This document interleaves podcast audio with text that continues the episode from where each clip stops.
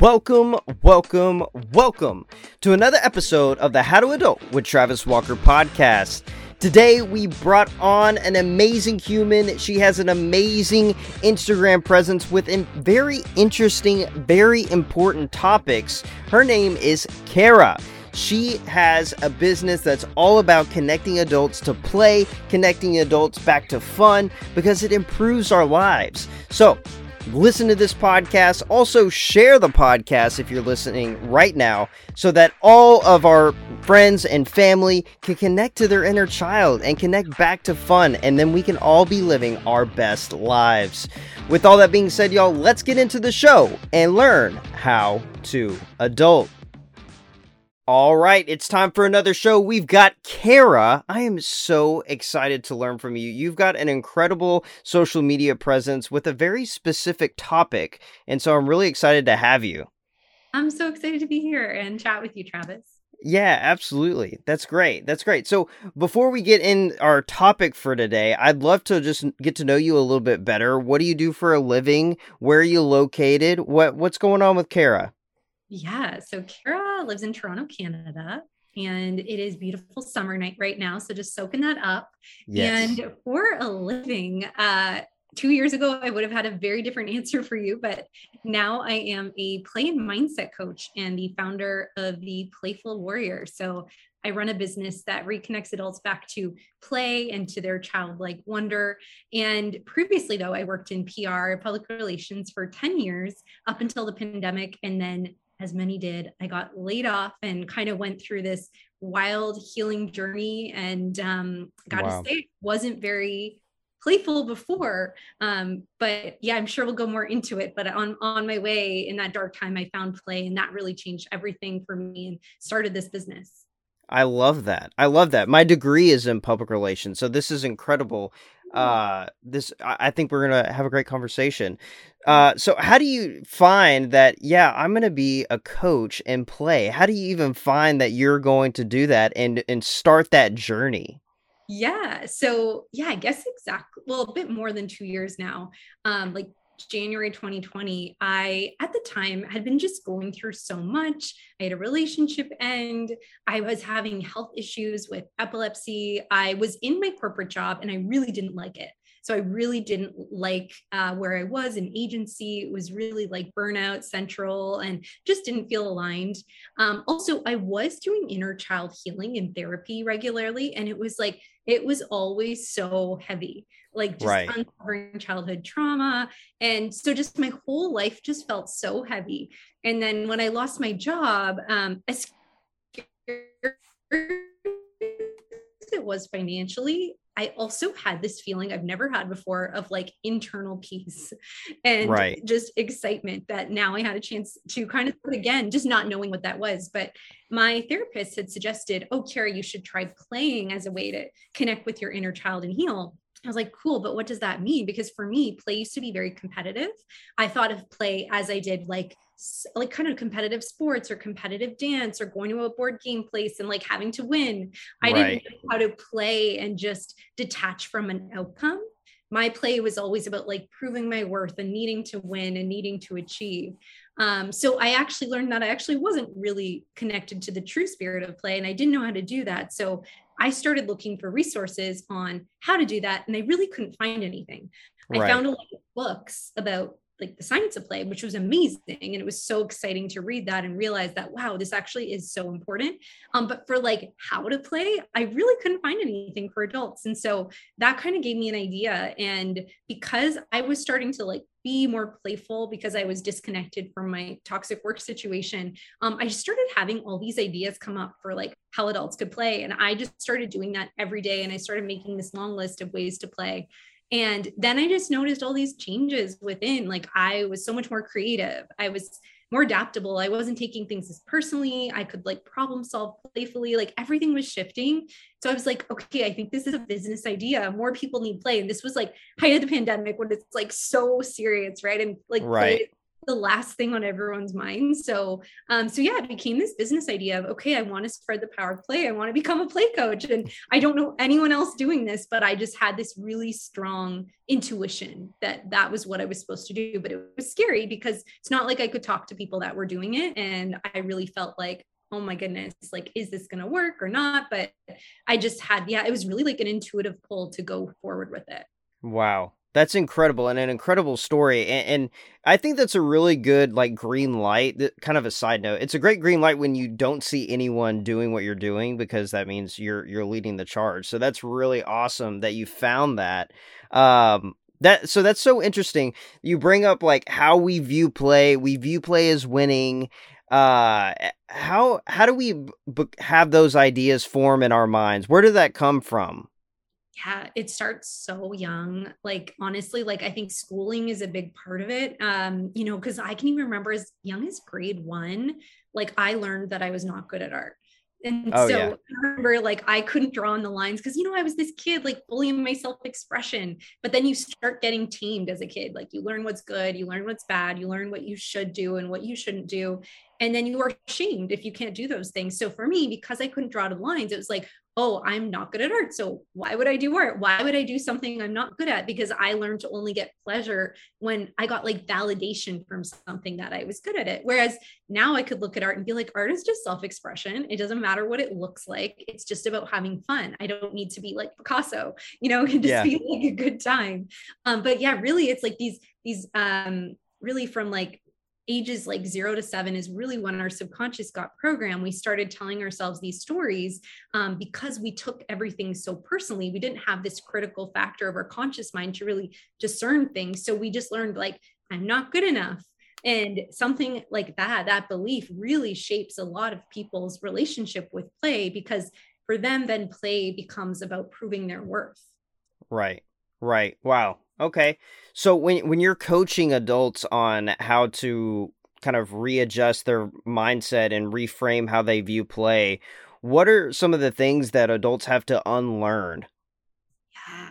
Oh my gosh, so much. So, there's so much. Uh, so like a big one is this belief that I'm not good enough. Um, a lot of people, honestly, a big block is fear of judgment. Like fear yeah. that if they are their silly self, they will be judged and rejected and they'll be weird. And, you know, that's really like this childhood abandonment wound. Like it all goes back to the wounded inner child and things that happen in childhood. Um, and it's getting like reignited almost. And they have that feeling that that could happen if they're, they play again. Um, because yeah. they've really been like traumatized out of their own self-expression. They learned that they had to be professional or serious to fit in. Um, so it's like, we, first of all, kind of uncovering your limiting beliefs is step one. Um, right.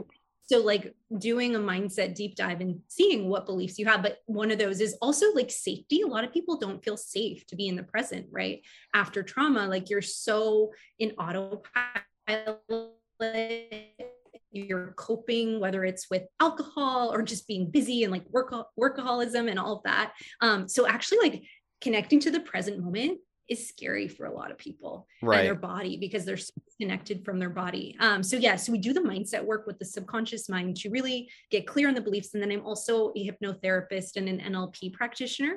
So with those modalities, we're able to start rewiring their subconscious mind to create that safety. And then for me, to start playing again with adults, like I create this really safe environment where we start by purposely just trying to do stuff that is bad, quote unquote bad. I mean, I don't really okay. say that, but you know, for example, one exercise we do is getting a blindfold and starting art again with a blindfold, because when you have a blindfold, you're not going to judge what you're creating because you can't see it, right? right? It takes away that factor that's like, would be looking at your art and being like, oh, this looks like crap.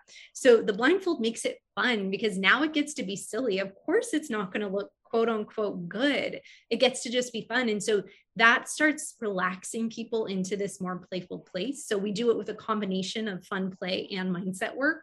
Um, and then they just, it's so beautiful. You see adults starting to like rediscover that childlike wonder again, when they, they didn't think it was there. Yeah, that's incredible. That is incredible. So there's a ton of things that, you know, adults have to unlearn, mainly from, you know, childhood or upbringing. Why, but you know, this is effort, right? We got to put effort into this. So let's talk about why it's so important for adults to engage in fun or uh, or play, as you mentioned earlier. Why is it so important for us to engage in these things? Because I think it's the first thing that adults put on the back burner. So why is it so important? Yes. Do you have ten hours? No, I'm just kidding. it's, it's so important, but I'll sum it up. Uh, so basically, gosh, I think one of the most reasons it's important is for joy. Like, joy is so important. Why are we all working so hard if we aren't happy? Like, life is so short. We are meant to be joyful beings. And I know one of the most common top five regrets of the dying is that they had wished they let themselves be happier.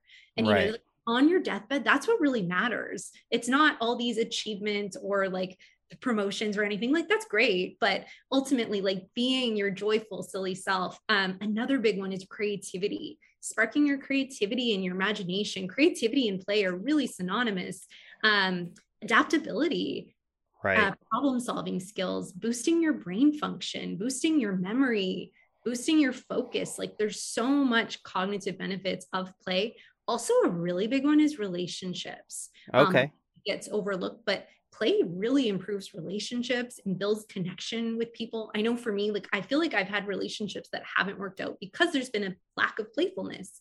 Play really helps me connect with someone and it ignites that spark, but it doesn't even have to be romantic. Just like in the workplace, I also do corporate team building sessions. When you get to see your colleague being like playful in activity, you get to know a different side of them and you feel more connected. So it's so important for improving relationships. Also just like passion. Is yes, play brings more passion to our life.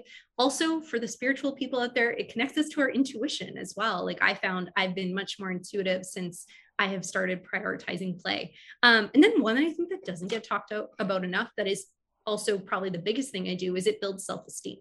Right. It builds self-esteem when we play, because we are saying that we are safe to be ourselves and we don't care how the world receives us, because we are important. Our needs are important. So we're going to play. It doesn't matter if people call us silly or weird or anything. We are worth it. We are worth the joy. And we don't want to filter ourselves anymore to belong. Right. Oh my gosh. That's so good. That's yeah. so good. Uh, so how does it improve self-esteem? I think this is such a big topic. And so I'd like to d- dive into the self-esteem portion, because I, I know you're in Canada, but I think there's a self-esteem issue in the United States. And I think that, you know, uh, maybe this is our, our answer. So I'd like to dive into why is building self-esteem through play the, uh, so important, and the way to do it. Yeah. Yeah. And I think honestly, self-esteem is a worldwide issue, at least definitely in Canada, North, North America for sure. Yes. um, so yeah, it's so funny. I would have never thought of connecting play and self-esteem before. Um, but then when you started doing inner child healing, I really realized why, because essentially um, for me, like as a kid, I was so playful. Like yes. I would shriek every time it was time to eat. I would dance when the neighbors were coming, or that was so my self-expression. And I, if I just wanted to dance, I was going to dance because I felt like it, because it felt good. But then right with this, this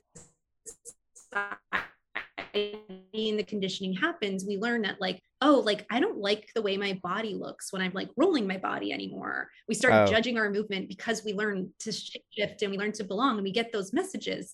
Um, so basically that is really, when we start getting those messages and we start leaving play, we're actually leaving our true nature, and we're starting to build lower self-worth, because our self-worth starts being put into other people's hands, right? We're just trying to get love and belonging outside of us, because we haven't learned that we're good enough inherently, because we are good enough inherently. That's the truth. But as kids, we don't know that.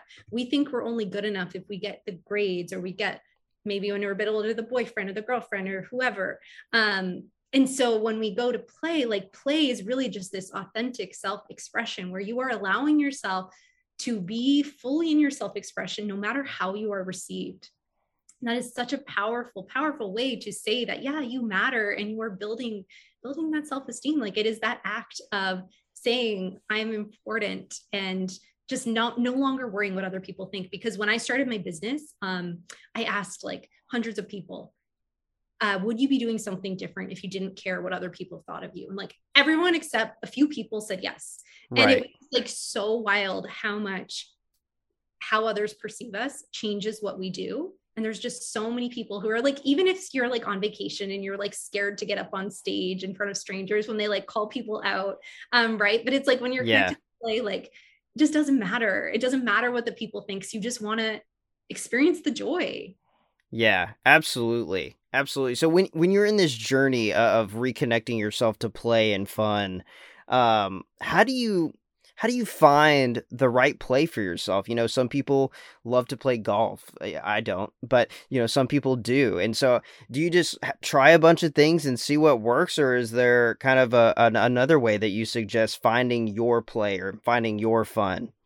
Yeah. So I think that you, like you said, there's definitely play for everyone. And actually I always say play is more so a mindset than an activity. Um, oh, wow. So play could look really different for everyone, but the question you would ask yourself is like, am I having fun doing this?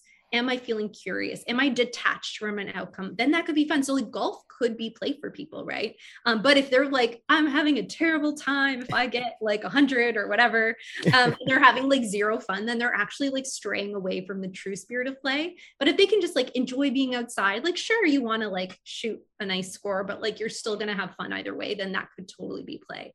Um, but for some people, play could just be like, I'm going to wear two different socks today because it makes me feel silly.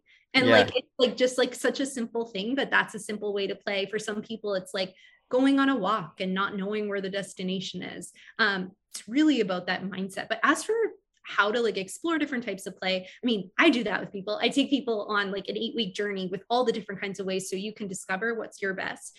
Um, but if you're in your own journey, I mean, I always say to people, like, if you remember, if you have memories, think about what you loved to do as a kid.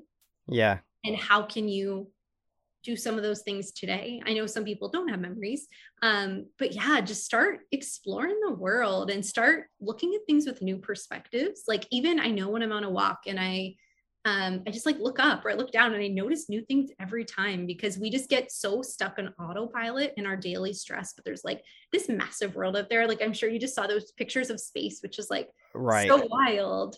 Um, Yeah. So it's just, there's, there's just so, so much to explore. But I think with play, the biggest thing is like not putting pressure on yourself. Um, cause so many people avoid different forms of play because they think they have to be like good at it, but just knowing right.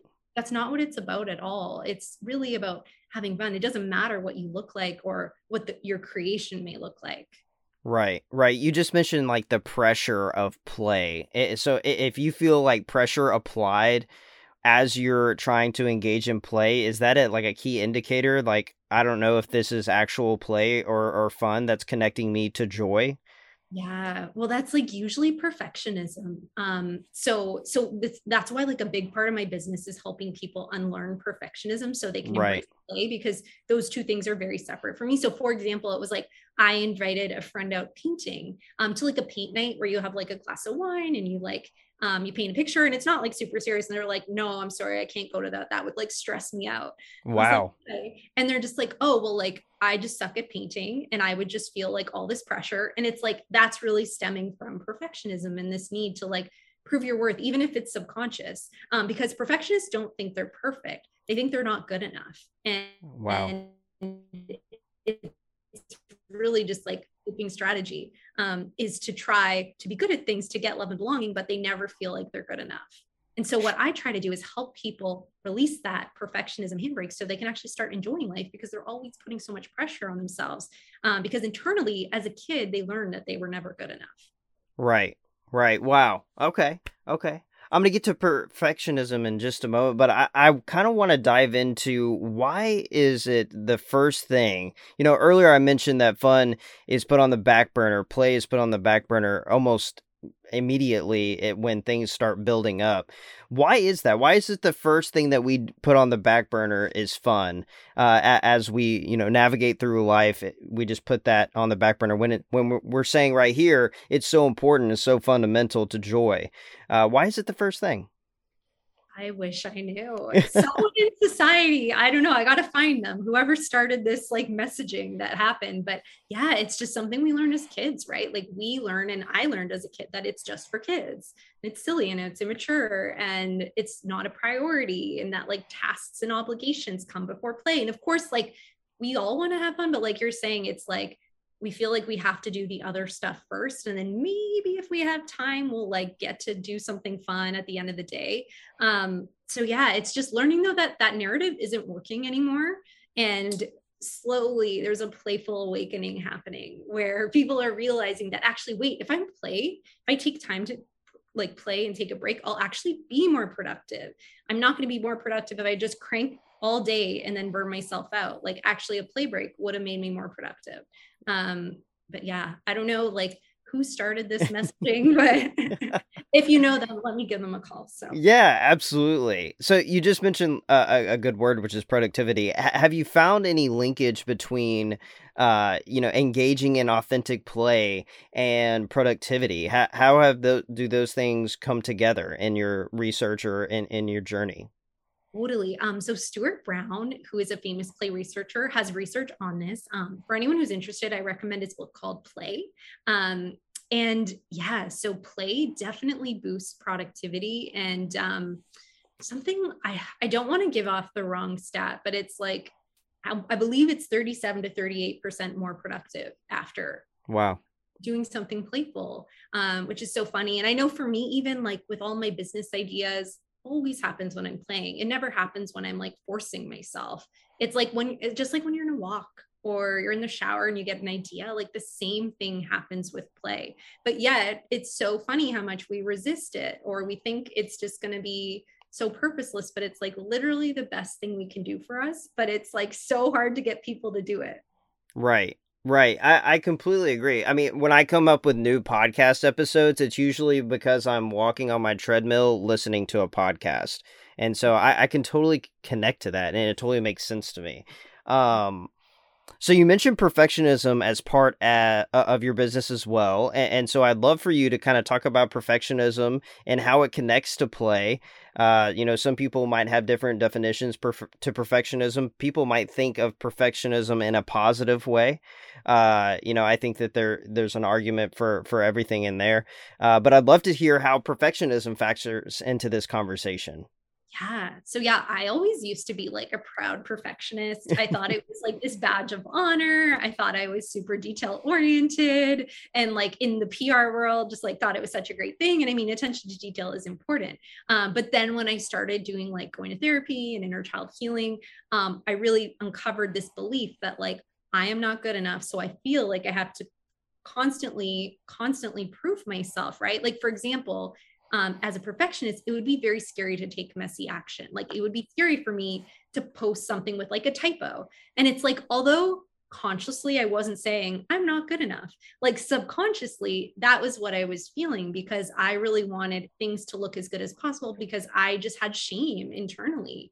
Um, sure. I know Brené Brown talks about it a lot too, um, how perfectionism is really this shield that, you know, um, that is like, has all this shame and judgment underneath it. So I totally agree though, that everyone does have different definitions, but for me, I think it really comes from this idea that love is conditional when you're kids, like that you only get love if you um, check off the right boxes and if you do things well. And we just learn to like compare ourselves to people. We learn who's better and yeah, it's worse. And like, just like all these rules that we try to fit in that really detract us from play. And when we are trying to be like perfect or as good as possible, um, that is literally the opposite of play because play doesn't care about that at all. Play is so connected to love and fun and like messiness and embracing that, um, which is why as for me as a perfectionist, play was so healing. Like for me to start like finger painting was amazing. It's something that a lot of perfectionists think they actually might hate, but then when they start doing it, they're like, oh my God, this feels so good. This is so liberating. Yeah. Um, because they usually don't like let themselves like get messy. Right. Right. That's so interesting. Yeah. And I think another thing about perfectionism is that it really holds people back from, you know, their dreams, especially in the content creation world. You know, it, There's so many people that are thinking about having a podcast. They're thinking about being content creators on YouTube or Instagram or whatever, but they won't do it because they're scared that their product is not going to be good enough. My first podcast was not fantastic, but you know, you have to take that leap uh, of, of pushing against perfectionism or you'll never take action. And I'm big on taking action. I think it's really, really important. Um, but yeah, that that's my first thought as you're speaking. Any reaction to that? It's so true. Like, cause I have so many clients that I work with are recovering perfectionists, and yeah, like so much procrastination, like so many, like wanting to launch a program. Oh, but the name isn't right. The branding isn't right. I need a website, you know, like just constantly delaying because there's really this fear of failure. Right. Um, and sometimes actually it's a fear of success too. Um, often it's a fear of being seen though, right? Because you feel like you're not enough as you are. So you need all this shiny stuff around you so that people will like you, um, because you're scared to show the real you. Um, but yeah, it's, it's wild though, because procrastination, perfectionism can really cost people a lot of money. Um, right. And I think it confuses people because yeah, especially in the business world, I think it's thought of this as this good thing. So some people are like, oh, this isn't that big of a problem, but it's like, all this like delaying and procrastination can cause business owners like a lot of money, right? Like by just, you could have been making money the last, you know, six months. And people also really don't care that much as, as much as you think they do, right? Right. But we're all just too worried about our own shit. Right. Exactly. Exactly. I completely agree. Um, so when you think about kind of the harmful characteristics of, you know, procrastination, perfectionism, um, not engaging in play or fun. What are some of those key characteristics that we should keep an eye out in our lives uh, so that it, you know, if we're engaging in some of these harmful characteristics, maybe we can have that light bulb of, hey, I need to maybe engage in some play, and that that that might get me back on the right track. Yeah. Oh, I love that. Um, yeah. So I feel like perfectionism can be really sneaky. Um, can be as sneaky as like writing an email, editing it for like twenty minutes, yes. And like, you know, things like that. And so just you, you get caught up in it and you're just like really double checking everything. And it's like, sure, if you're working at a financial company and you're sending out like millions of dollars, maybe you really want to check that email. Like maybe the stakes are really high, but yeah. If you're like in a more low stakes situation, I know I like with every email, it was like so carefully done, couldn't have a typo. Um, and I'm not saying like everyone should do typos. It's just like, taking that pressure off of yourself. So in those moments and where you notice like, oh, like I've been doing this for a while, just like taking a breath, realizing it's not that serious. People like, you know, like one typo wouldn't kill you. Um, and yeah, go play a little, right? And just have a playful mindset as you do it, because play can be incorporated into work as well. Like I always say to people, when you're working, you can play, like you can do a twirl on the way to get a coffee or a tea, or you can do like a shaking meditation before a call to like just boost your energy. Like there's so many ways to incorporate it in your day. And as you start doing that stuff, I think you're less likely to like fall into this trap of perfectionism. Right, right. You say you work with businesses as well, right? Mm-hmm. So, so what are our businesses? Co- They're obviously the highest levels of leadership are bringing you in to come talk about play or perfectionism. Why are they doing that? What, what do they see it affect their, you know, uh, their staff's mental health? What, what are they bringing you in for? What's the outcome that they're hoping that you'll, you'll have? So I will say the work I do with coaching versus organizations is a bit different. Sure. Because I feel like organizations are not ready for the perfectionism talk uh, because they are still very much like in that and celebrating that. Not all of them necessarily, but a lot of the ones I work with. Um, the when I go with organizations, we just more do like playful team building activities. And we talk about the science behind play and why play is important. Um, but yeah, it's always so interesting. You notice just how much everyone's judging themselves, like in the Zoom chat, oh my God, what I drew looks terrible. And, you know, it's like, that's the point. We're having fun. Um, but it's yeah. great. You see the team connecting and laughing, which is really what they need. And it's so big for their mental health. Like I know when I was in corporate, I really needed that.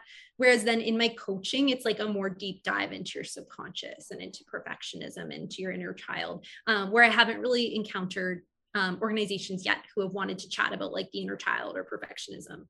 Wow. Wow. That's, that's very interesting. I was interesting in, and I was interested in kind of what businesses are doing. And, and so you see more and more businesses wanting their, uh, their, uh, employees to engage in play as they're working. Is that what you're seeing? Mm, yeah. Wow. Okay. Yeah. That's awesome. That's really awesome. Um, so let's talk about kind of as we re- kind of reject or let go of perfectionism. You know, some people think per- perfectionism is connected to like a perfect outcome or like an optimal outcome. Is uh, so as we reject perfectionism, how do we still care about a a good outcome?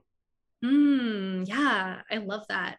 Yeah, this comes back to like healthy achievement, I think. So I always say there's a difference between healthy achievement and perfectionism, because I'm not saying that you shouldn't care at all and you should just like forget everything. You should care and you should want to like reach your fullest potential and strive to be good. But as you do that, take care of yourself, like set boundaries, honor your energy. What happens is when we're driven by perfectionism, we are really driven by fear. And that is when we start getting exhausted. We aren't taking care of ourselves. We're burning out. We're people pleasing. We're, we don't know how to say no sometimes. Um, and it just gets so like obsessive because it's so fear-based. But if you can really like lead with love, like you can still try to do your best, but you have a better capacity to say like, no on your energy, or I can't help with that task. I have too much on my plate. Um, So yeah, so definitely want to make that clarification that achieving in a healthy way is always a good thing.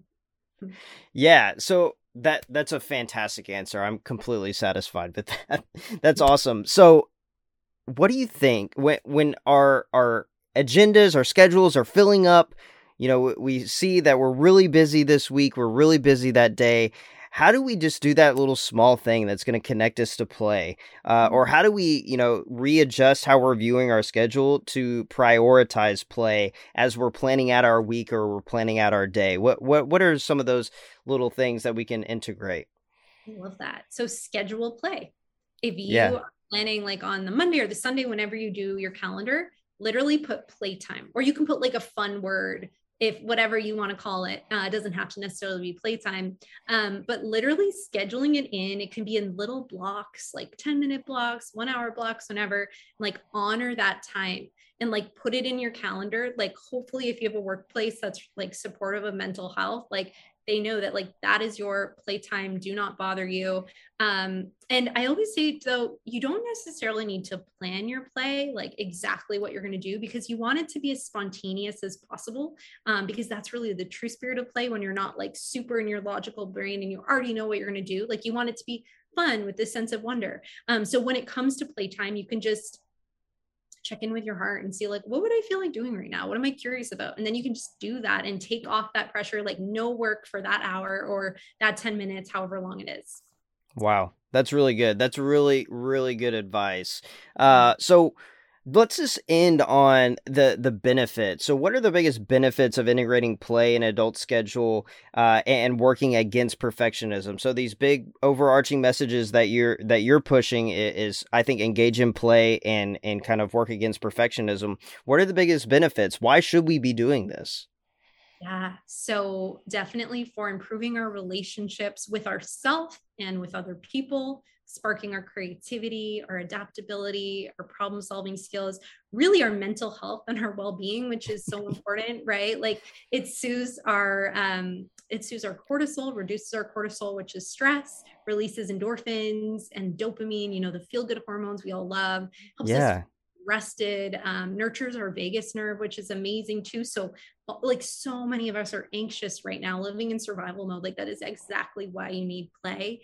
Um, creativity, I know like connecting with play has made me so much more creative. Um, and yeah, just like the best brain booster, and it's a natural brain booster, which is so cool. I love that. That is incredible. So yeah. What are those last little pieces or nuggets of advice for the, the listeners out there that uh, want to start this journey? What what what should we be doing if we want to start this journey of engaging with play and, and rejecting perfectionism? Yeah. So what came up for me now is I know a lot of people who will say, I'm just not playful. That's great. Yeah. Play, but I don't know how. It's not possible for me. I don't know how to play. And there's all these like really definitive statements. Um, but I share that it is totally possible from play to happen. So if you are feeling really disconnected from play, understandable, but know that that can change. It is not permanent, um, but be mindful of your language. So instead of saying like, I'm not good at playing, start saying, I'm open to learn how to play, or I'm learning how to play, um, to really start priming your subconscious mind to make it possible for you to play. And then even just really small moments every day, looking at things with some curiosity. Also, just because you are uncomfortable does not mean it is not for you. It will be uncomfortable, and celebrate that and keep going. Um, I'll quickly end with a story. So, oh gosh, um, this was four years ago now. So I was still like very much perfectionist, only competitive dancer. Um, and I was a part of this dance group with two hundred people aged nine yeah. to four. And we were doing a dance rehearsing um, for this production in Toronto. And on one of our very first warm-ups, the choreograph choreographer who was um, quite playful asked us all to gallop around the gymnasium like horses. And I share the story because I was so uncomfortable. I had no desire to dance like a horse. I was like, why the heck would I do this? This is so stupid. But then I looked to my side and I saw these women in their sixties, seventies, eighties, all linking arms. And they just started like galloping away. Yes. And they were having the best time. Like they looked so happy and so joyful. And when I saw that, I was like, oh my God, why can't I do that? Why can't I be like that? Because they were so free. It was freedom. Like that right. was play was giving them, was that freedom, that no longer caring, like no inhibition. So um, I share this because if it's uncomfortable, I was uncomfortable too, but you keep going and you embrace the discomfort and you take baby steps and it will be possible for you. So don't let the discomfort be an excuse that you, it's not for you. Right. Wow. I love your message. I love everything that you're fighting for and everything that you're doing for the world. Absolutely amazing. Where can people go learn more about you, your program, and uh, just ask questions if they have them? Yeah. So you can find me at The Playful Warrior on Instagram. I do a lot of content and reels around play and perfectionism. That's fun and entertaining. Um, you can always D M me too. I love chatting. And you can find my website, the playful warrior dot com. Also have a new group coaching program that will be running um, a few times a year. So it's called Wild and Worthy, to rewild you and find that worthiness. Uh, so yeah, I would love to play with you. Absolutely. Wow. Thank you so much for coming on the show. Please go follow her pages. Check out our website. Also follow the podcast at How to Adult T W on Facebook and Instagram. We're going to continue to learn how to adult together.